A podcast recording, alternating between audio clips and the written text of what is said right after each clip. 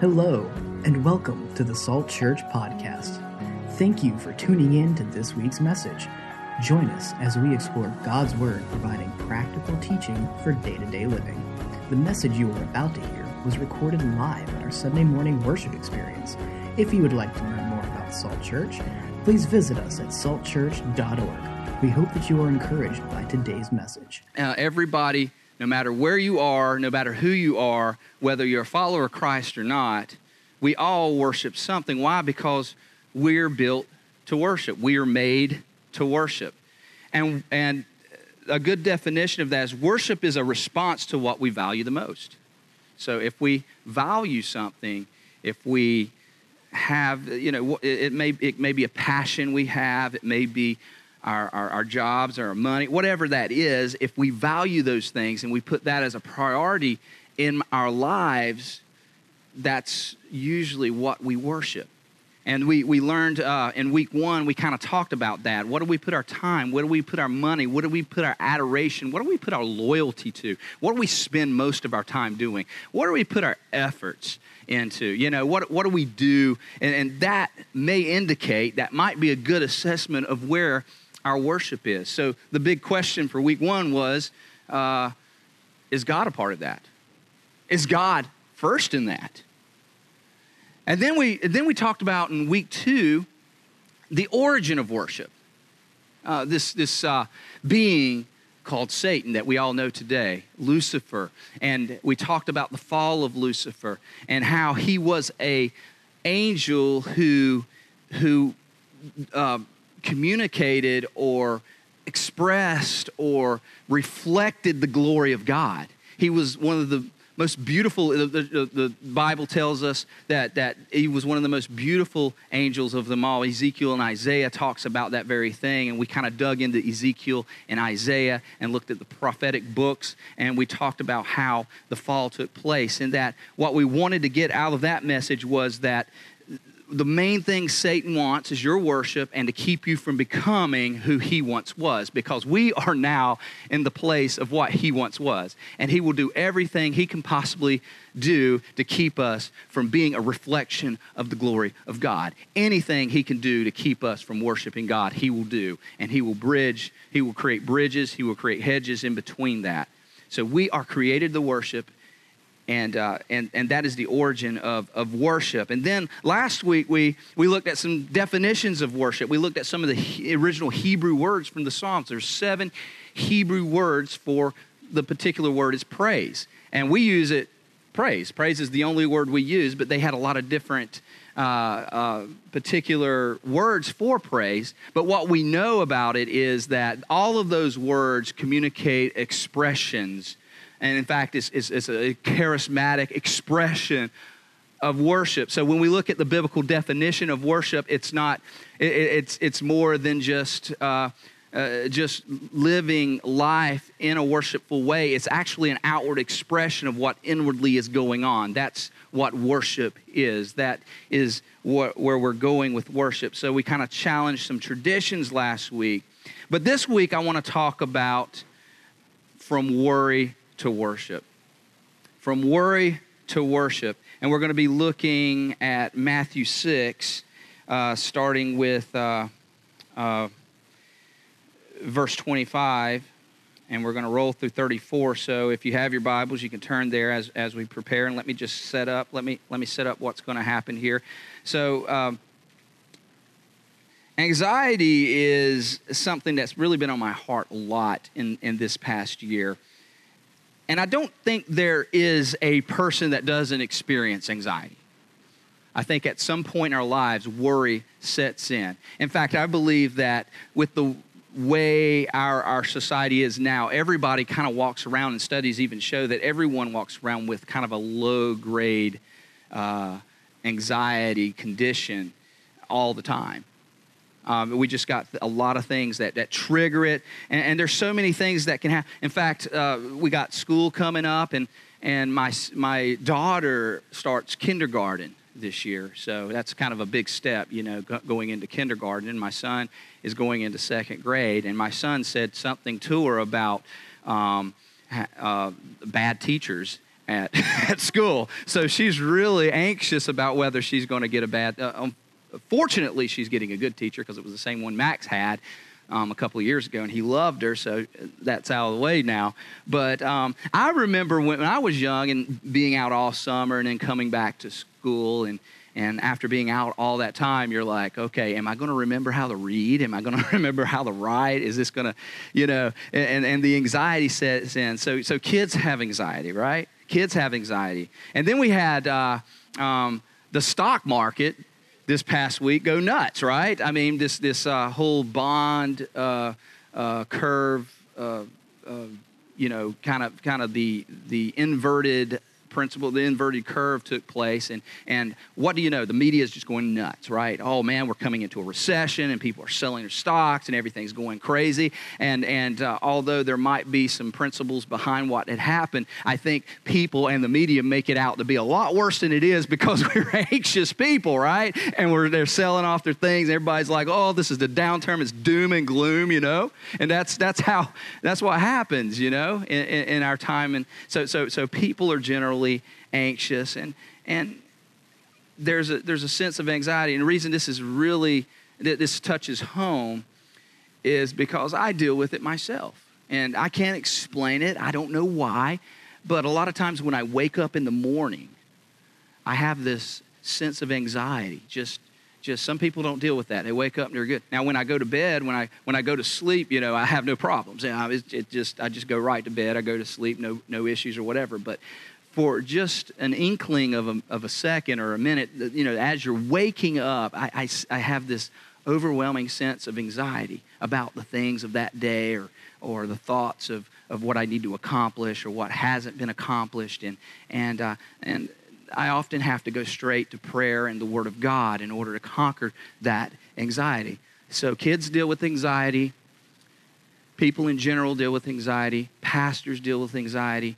Missionaries deal with anxiety. Um, talking to a few missionaries, they're, they're always concerned about, um, there's a lot of things going on even in, in, in, Africa and northern Africa and some places and in the Middle East where we're ministering to people in those parts of the world and and uh, some missionary friends they, have been asking for prayer in order to, to, to, to have the proper uh, funding number one uh, just just the anxious uh, anxiety of not knowing how to communicate the gospel to a people that are so different and, and whether the gospel is really going to penetrate such a, such a heavy society. So even missionaries have anxiety, pastors have anxiety, people have anxiety, kids have anxiety, your families have anxiety. We deal with anxiety. And some kings, and what we know about, you know, kingdoms and things, there are, there are many kings that set their thrones, that set their leadership on the fear of people. If they can make people fearful, they can control those people. They can, they can, they can have power. In those type of kingdoms, it's not good for anyone. But there's a kingdom that we sit under with a king who is completely different. God's kingdom is a different type of kingdom. In fact, Jesus does not want his people to be anxious. It's a kingdom that is free from anxiety. It's a king who cares that his people don't worry about what's coming tomorrow. And Jesus' one message in scripture from Matthew 6, and I've taught on this a number of times, and I always take it from a different perspective, and I'm taking it this, this week. I'm going to dig a little deeper in it and just deal with this scripture all the way through, is on anxiety. He talks about the cure for anxiety. And, and, and the reason he, he, we know that this scripture deals specifically with anxiety is because he says, don't worry about things, right? And, and 25, he says, don't worry, uh, uh, do not be worried. And, and, and verse 30, 28, it says, why are you worried? In verse 31, it says, do not worry then. In verse 34, it says, so do not worry. So over and over and over again, he talks about not being worried. He says, don't worry. So he gives us a prescription to help us with our worry because his kingdom is not about worry. It's about something else. It's about a different order. His kingdom is ordered differently than the kingdoms of this world, and his kingdom is free from anxiety. So let's look at Matthew 6, starting with verse 25. It says, Therefore I say to you, do not worry about your life. Do not worry about your, underline that, life. Do not worry. Isn't, that's a big statement because that's really what it comes down to our lives. He says, Do not worry about your life, what you will eat or what you will drink, nor about your body, what you will put on. Is not life more than food and the body more than clothing? So he talks about food and he talks about clothing. Now, thinking and studying this, I, I, you know, one of the questions I had is why do we get anxious about food and clothing? Why, why would God put this in Scripture? Why would Jesus talk to the disciples about that very thing, food and clothing? Here's, here's three things. Well, food, if you would lose food, you would perhaps lose some pleasure in life. Because I don't know about you, I like to eat, right? Eating is enjoyable, right? We enjoy eating, and, and, and the few that don't enjoy eating, they enjoy something when they eat. Like my son, you know, he's not a big eater because he has some, some certain uh, conditions that keep him from really, really eating well. But one thing he loves is cake. and he had a big slice of cake last night before he went to bed. I had to make him, make him eat some real food, you know. I call it real food. You got to eat some real food before you eat some sugar, okay? And he did everything he could to eat that real food. It took him a long time to do it, but he did it so that he could have a slice of cake. And if we lost those, those pleasures when we get together to eat. We enjoy the pleasures of life, don't we? We enjoy getting together and, and eating. There's something enjoyable about being around the, the dinner table with family and friends and eating and going out to eat. And there's some pleasure. And if we lost that, we would lose some pleasure in life. Also, he mentions clothing. What would we lose if we lost clothing? You get, uh, you, you would perhaps lose some type of approval because we, we, we like clothes and we like nice clothes. And why do we wear nice clothes that make us look like we're doing well or we look good or whatever? Uh, we, we, we want, because we might, because we like to get a nice glance, right? Wow, that looks good on you. We like that, right? So we might lose some of that pleasure in life, uh, the, the approval of others. And then on both ends, if we don't have food and clothing, it shortens our life. We die, right? That, that's a really important piece to our life. If we're, if we're walking around with no clothes, with rags on, and we, we don't have anything to protect us from the sun or the winter's coming soon, oh, Lord help us. You know, a lot of us are dreading the winter when it comes because we're mostly summer people. That's why we live near the beach, right? Um, we, we like the summer weather, but winter's coming, and if we're out in the winter without clothes, it's a very dangerous time of the year, especially for homeless people who don't have clothes and don't have homes and don't have shelters, they deal with that, and it's a, it's a, it, and it shortens our life. So, so why do we think of it this way? Why, why, do we, why do we even look at it this way? Why, why am I saying, okay, that makes sense? Well, uh, the preceding scripture, before we even get to this scripture, if you roll up the verse 24, and this isn't in your notes, I'm just giving you this as a side notes, note, he says this, he says, you cannot serve God in wealth.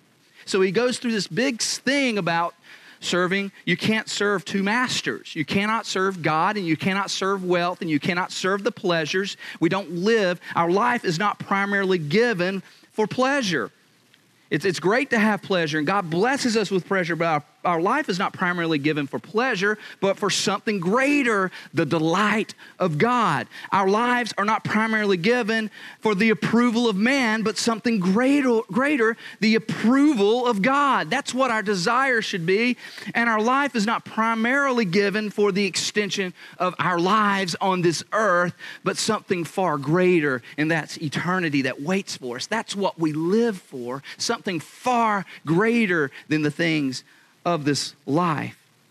But we get anxious about food and clothing to the same degree that we lose sight of the great purposes of a God centered life. We lose sight of that, and we shouldn't lose sight of the joy that we can experience living for God and God alone. And then he goes on to say, Look at the birds in the air, and uh, they neither soil nor reap or, or excuse me, soil. So, they don't soil either. Well, they do soil on your car, right?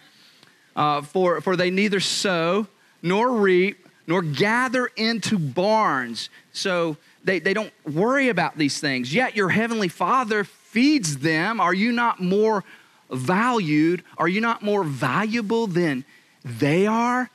And for some reason, we worry. Instead of worshiping that uh, a God that gives us what we need, we worry about those things. We worry. And, and think, and this is not a, a, a prescription for laziness, okay? Because birds, if you look at birds, they work really hard. They're out there gathering sticks, they're gathering things together. They're looking for worms early in the morning. The early bird gets the worm, right? They're out there. It's not a prescription to say, oh, I'm going to sit on the couch and I'm going to eat chips and watch TV and God's just going to bless me because He says here in Scripture, what do I have to worry about? That's not what this is saying. But, but we see these birds work, but they're not worried. They're not worried about it. While they work, they're not expecting there to be nothing for tomorrow. They're not expecting there, that, that, that someday the, the, the bugs and the worms and, and, and all the things they use to build their nest is just somehow going to vanish from existence. They don't think about that because they, they know it's going to be there. God feeds the birds. They, they don't hoard things. They, they go about their work as if God will provide. And the difference between birds and disciples of Christ, followers of Christ, is that we have the ability to honor and worship God through our faith. We are set apart differently. We have that ability. And God values our faith and our worship. But we often reverse and put things in place, priorities in place that aren't meant to be there, and it brings worry into our lives. It says, Which of you, by worrying, can add one cubit uh, to your stature? Some versions say one day to your life. You know, worry actually shortens your life. It's not good for you, it depletes health.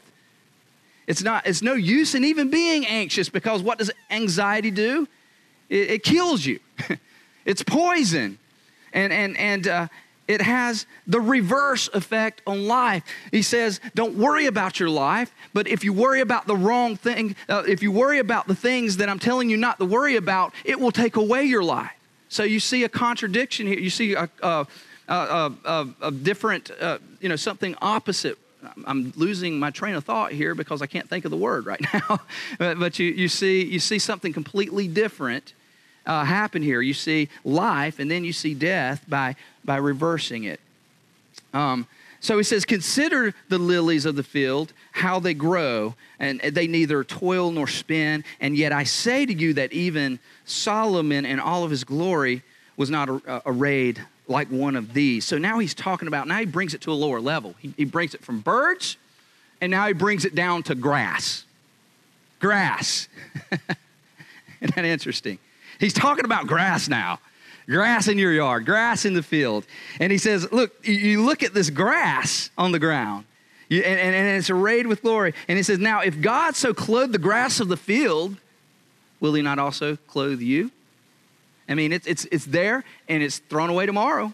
It's gone tomorrow. It doesn't last any time. When the winter comes, all this beautiful flowers and everything we see around us that we are mesmerized with and we, we, we, we worship in some way. And We replace the, the, the, uh, uh, the, exi- the, a God who is eternal with those things that fade away from us, from existence in no time. And God wants to. And what we, can know, what we know here is that God wants to adorn things. That's what he does. When you think of King Solomon and his glory, you know, and everything that he had, you know, God wants to do that for us. And some of you are like, well, that doesn't make any sense because God hasn't adorned me that way. And I'm looking at the world and I see a lot of people that aren't adorned. And if God wants to adorn people, why, why would he say this? Because I certainly don't feel like I'm adorned. But you have to be careful there because God has adorned you. If you are a follower of Christ, he has given you everything you need to live a life for His glory. And not only that, we have an expectation. We know the promises that He has for us that one day He will adorn us. One day we will arrive in our heavenly home with our Lord, and He will adorn us with a crown. He will adorn us with a robe. He will give us rings. He will adorn us. And we look forward to that day. So when we think about this, we have to be careful what it means to be adorned what it means to be adorned because that worship is transferred to us rather than a God who desires to adorn us. It says, Therefore, do not worry, saying, What shall we eat or what shall we drink? Uh, or, or what shall we wear? So he kind of repeats that. He's going over and over and over again with this whole eat, drink, wear thing because apparently it was probably something that the disciples were asking him. I mean, I like my robe, I like my outfits, I like all, I like my food, I like I like my house, and you're telling me to follow you. He says, Don't worry about those things. For after all these, th- all, all, th- all these things, the Gentiles seek. So the Gentiles, who are, who are the Gentiles in this particular scripture? It, it's uh, uh, in, in general, it's those who aren't Jews, but in this scripture, those who aren't believers, those who aren't following Christ. And, and he says that the people who don't believe, the people they go after these things. For your heavenly Father knows that you need all these things. So, you want to be like the Gentiles? Seek the things that the Gentiles seek. seek. Eh, what it does is it shows that your worship is at the level of the world. It shows that, uh, that you're seeking the same things that someone who doesn't have any kind of belief system or any faith in the Creator and, and, and uh, the God who gives us everything we need, we have the same belief system that they have. And it, it means our, our, our hope is, is found in the same things, but it's not. Our hope is different. And, and we, we, we leave empty, and it shows uh, we are closer to the world and further from God, but our desire should be to grow closer to God and not the world, hence the series Closer. We want to grow closer to God in our worship to Him. In the end, if we replace our worship with other things, like the pleasures of life and the and the, the seeking the approval of others and our concerns about our life, if we put those in the way of true worship, then it has a contrary effect to our lives. But it says this, but but and I love this scripture, and this is one when I became a believer, this was one that really took I took heart to and I studied and, and I, I quoted and I just meditated on it. It says, But seek first the kingdom of God and his righteousness, and all these things shall be added to you. Seek first his kingdom. So let me just make this one statement. When order is restored, blessing is released. When order is restored, if you want to write that in your notes, fill in the blanks. When order is restored, blessing is released. Let me say it like this when worship is restored, blessing is released. What does that mean? It means that living a God first life works. When God says, worship me and worship me alone and put me in a place of authority, put me, it works and blessing is released. A good God, a good kingdom, a good father, a good king wants to bless his children, and he has that available to us if we will only order our worship correctly, order our steps correctly. So let's look at three things we can pull from this from this one scripture here. It says in Matthew 6:33 and I am reading from the King, New King James by the way. So if it seems a little different that's why. But seek first the kingdom of God. He doesn't say not to seek things, okay? Let's get that right. It's okay to seek things. It's okay to want things, to need things, to have dreams, to have wants, to have uh, uh, pleasure in this world. There's nothing wrong with that. It's just that we do it without seeking Him first. And what He's asking is for us to seek Him first, seek His kingdom first. So, what He's saying is that we channel our energy, we channel all of our passion into the wrong things. And, and, uh, and, and and what Jesus is saying, uh, you don't want to lose that passion or you don't want to lose that energy, that seeking, seek his kingdom, seek him. It, it, it's, it's not about having more energy to seek him, it's just about transferring the same energy into him. Rather than, than focusing that energy into what other people think, what, what I, I, I need in my own life, you know, and because the needs are already there and available to us, it's just about us redirecting our energy that, that focuses in the right place, and that's God and our worship to Him. So the first point is we, we need to redirect our energy. And it's amazing where we direct our energy in general to. I mean, just, just, uh, our, our, anxiety and all of our, our uh, all these things that trigger us in, in, in, social media and on TV. I mean, they've got. Uh, uh, you know, like this economic crisis and, and, and everything that's going on. We, we, we, just channel our energy into that because we put that before God. And then what does it do? The, the, the reverse effect is worry. It's wor- the reverse effect is anxiety. Um, and, and, and, it's a symptom of that. I remember, uh, I, or I, I know how it is when you're watching television and you get these, these commercials on there, and it says, uh, if you have uh, mesothelioma, you know, call this number and we can we can get you money. You're going to die, but you know, we can get you money, you know. So you're like, "Oh my gosh, you know, I have those symptoms." Or or the other day I was looking on me, you know, and I found a little black spot. I'm fair skinned and I like to spend a lot of time in the sun, so, you know, I always slather up a sunscreen, but you never know. And then you, you see you see a little black spot and first thing you think, "Oh my, is that is that melanoma? Is that oh man, you know?" And we, we direct our energy there, right? We, we put our energy there and we have all these this wasted energy. But energy that is transferred to worship is actually energy invested. Did you know that?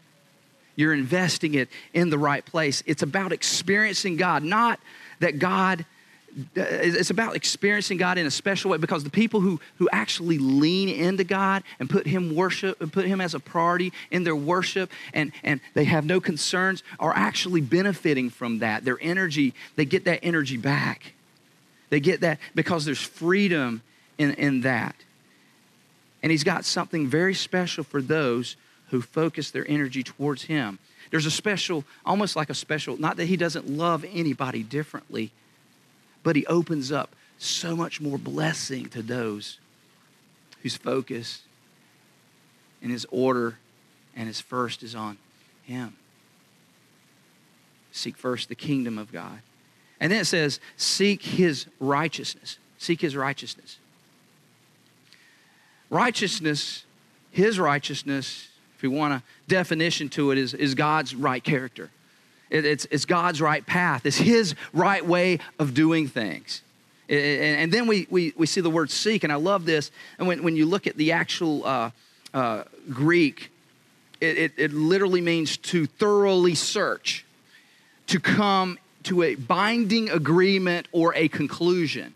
So there's a binding agreement that takes place when we seek Him and we seek His righteousness, His right. So it's about thoroughly searching the Word of God to build our character. It's about thoroughly searching the Word of God to establish a foundation, to do things not according to the way the world does them, but the way that God wants them. It's about getting into the nitty gritty. When we make a commitment to God, we are making a, a binding agreement with God that I am going to live righteously. I am going to do things your your way. And I'm not going to be pressured by the outside circumstances to change the way I decided when I came to Christ to walk. I'm not going to walk a different direction just because the circumstances have changed, because the world does not dictate my circumstances. God dictates my circumstances. God decides my circumstances because I know He knows what's right for me. He has everything prepared for me. He has the plans I have for me. And when the world tells me any differently, I am not going to make the decision. I'm not going to undecide what I decided years ago when I said, Lord, you are Savior of my life. I'm not going to undecide those things. So the second point is I'm going to establish my identity. Establish your identity. Your identity is in Christ. It is a one time decision. So when I go to the Word of God and when I go to Scripture and when I look through and He tells me what I need to be and what I'm doing, and as I work towards Him and I'm becoming more like Him, I don't change. When, I, when, I, when He tells me to serve, to serve, to be a part of, part of the body of Christ, to serve others, to, see, to, to, to serve the people He loved. I'm going to serve. When I made that decision at the altar, and when I made that, wherever you made that decision, whether it was at the altar, in your home, or, or with a group of people, or in a restaurant, wherever it was that you said, Lord, I'm in, you made that decision. I'm going to serve like Christ served, and I'm not going to change what He says that I should do because I'm going to live righteously. I'm going to do what He says, not what others say I should do. When I when, dealing with my finances, when God says give, tithe, give, I'm not going to change my mind based on my finances, right?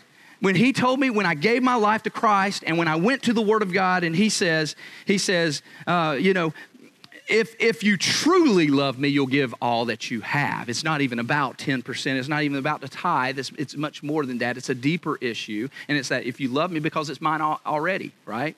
So it's just an act of worship when we give our tithing, when we give our finances, when we give to a body, a local church body to serve the, the community and serve the world and serve missions. And we, we are the body that's used for that. And when I made that decision many years ago, I have never, never, never, ever strayed away from that. That I will always give God because God's going to take what He, what's His anyway, because it's all His. And it's interesting when we try to stray away from what God has called us to do or what God has laid out in Scripture to do, how it doesn't turn out so good for us.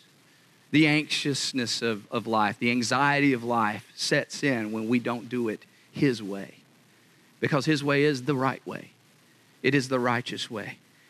Am I going to do things according to Him? Or it's just, maybe it's just basic living. Maybe it's just living for Him. And, and but, but what happens is we often, you know, when we make those commitments that I'm going to live for you, Lord, I'm going to serve, I'm going to raise my children properly, I'm going, I'm going to be, uh, uh, this is for the men, I'm going to be a godly man in my household, and I'm going to lead my children towards the Lord and I'm going to teach them what is right, and I'm going to be an example. And, and, and, and, and as, as, a, as a mother in your family, I'm going to, to love my husband and honor him and respect him. And I'm going to, to, to love my children and help and encourage them to follow Jesus Christ and to nurture them.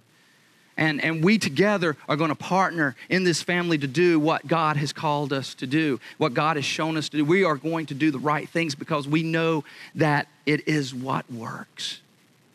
Because that's what worship is. That I'm going to do that. I, we're going to establish our identity. And we're not going to redecide because the pastor made me mad or somebody in the church may hurt me or I'm just having a bad time with with I lost my job or I lost my, you know, and I don't know what's going on right now. I'm not going to redecide that because when you made that commitment, that binding agreement, seek his righteousness. When I sought him and I made a binding agreement with him, that was the conclusion. And that's worship. That's deep worship. Is when we do that. We got to order things his way first and all these things will be added to you. Verse 33 and all these things will be added to you. See, that's the coolest part. Is that when we order things correctly, we get to enjoy the freedom. There is freedom to enjoy. If you'll write that down as my final point, enjoy your freedom. Enjoy your freedom. The benefits of the kingdom of God. God has benefits for them. I've got some friends in, in the surf community. They're just like super charismatic guys. They're kind of, uh, Mark, you know them, the Bouchards, and some of you probably know them. They're builders in the area, and they just have such a a fantastic love for Jesus. I mean, it's just crazy. They're just walking around, praise Jesus, praise the Lord. You know, you see them on the beach, hallelujah, brother Leon, how you doing today? You know, and they're just so excited. And and uh, and uh, and one of their statements is, "There's so many benefits to being in the family and the kingdom of God. It's unbelievable." And it's so true. There are benefits. And we need to be excited about those benefits. If we seek Him first and His righteousness, then those benefits are available to us. I think of my household, and, uh, and this is in closing. I think of my household. And, uh,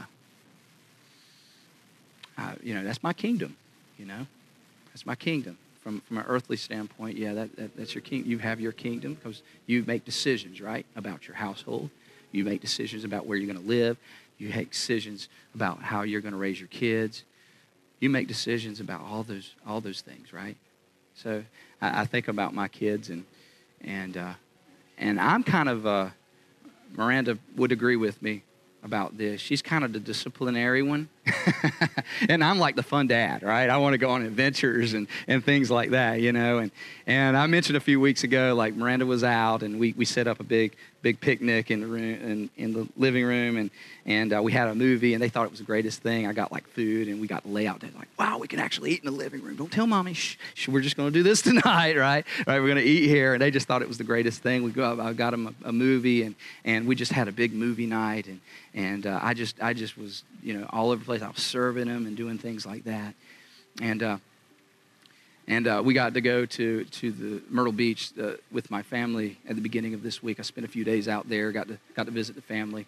You know, uh, my mother was giving me a hard time, so I had to make the trip out there, six hour trip for just a few days. she wanted to see the grandkids, so I make that effort because I can make that effort, you know. And while we were out there, I just, uh, you know, just, just me and the kids, Miranda stayed at home because she had to work, and the kids were just having a having a great time. We went out for ice cream and and we I just, and and and I just want them to have a good time. I want them to enjoy their lives because for so many children, for so many children, they don't have that opportunity. They grow up in households where the parents don't even care. The parents don't even know they're there. They're abused. They're talked down to. Now, I'm not saying uh, go spoil your kids. I discipline my children the way I should discipline them. I tell them no when, when if they want ice cream and they, it's just not no ice cream today. I say no ice cream, and I just you know it's not happening. You were bad today, or you what you know we, we do that, but in the broader scope, I, I want what's best for my kids, and in my kingdom, I want them to live healthy kids as young adults, as young as young kids, and into their young adult years. And if they ask me, they, you know, kids usually don't ask this. They ask, why, why do you do this? Why do you do this? Because I love you. That's why I do it. I love you. That's what God says about us. Why do you do this, Lord? Because I love you. I want you to be a part of my kingdom. And if you seek first my kingdom, those things in life that you've replaced me with will no longer be worries because all they will do is they will turn into worries if I'm not first in them. So the greatest cure is being comfortable and confident and secure and free in God's kingdom. And He has that available for you today. He says, if you believe with your heart and confess that I am Lord, you will be saved. See, we, we, we kind of make this whole idea of a kingdom, some churches, and, and I'm, I'm guilty of it sometimes too. We make it like this thing that's way out there that we can't quite understand, and it's kind of a spiritual realm that we can't quite connect with. And, and, and we just, but really what it comes down to is that there is a king and there is a kingdom and the kingdom are the citizens. Any kingdom has citizens. And what does the king do? A, a, king that is truly a king, a king that is reigning and making decisions for the people. He is concerned about the citizens so what so the citizens can be productive so the citizens can be healthy so the citizens can be free to live life to the full. And that's exactly what Jesus tells us that you can live life to the fullest extent. But you got to do it my way. Reorder. See, that's what worship is putting God. It's, it's, a, it's an expression of love, as we learned last week. It's, it's, it's who we were made to be and who we were, cre- we were, we were brought in place of what Satan once was. We are that. That's what we were made for. We can't help but worship. And it's about everything that He's given us our, our time, our passion, our finances, our ability. It's all focused on what He has for us, those dreams that He has laid in our hearts. And if you today don't know that kingdom, you can know it today if we would bow our heads and close our eyes. And I just want you to be honest with yourself a minute. I'm not even going to ask you to raise your hand today. I'm not going to ask you to come to the front. I'm just going to ask you to be honest with God right now. Are you there? Have you completely believed and confessed and given your heart and your life to Jesus Christ? Are you a citizen of that kingdom? Is, is that you today that would say, you know, I, I, have done a lot of bad things and I've done a lot of good things, but, you know, I, I just don't know. Or, or, maybe you're on the really bad side of the house. You're like, I've done a lot, a lot of bad things. I'm so far from God and I don't know if He'll ever forgive me. The truth is that He doesn't care what you've done, how good you are, how bad you are, how, how much you've wronged Him. That's the beauty of Jesus Christ. It was all laid on the cross. And you can make that decision today. Just, just believe in your heart and confess with your mouth as we say this prayer together. Father, I believe that I'm a sinner, that I've fallen short of you. There's no way that I could be justified by what I've done in this life. But today, I confess that to you, and I believe in my heart that you are the Son of God. Today, I give my life, I surrender it to you. I'm walking with you from this day forth. In your name. Amen. Amen. Hallelujah. Hallelujah.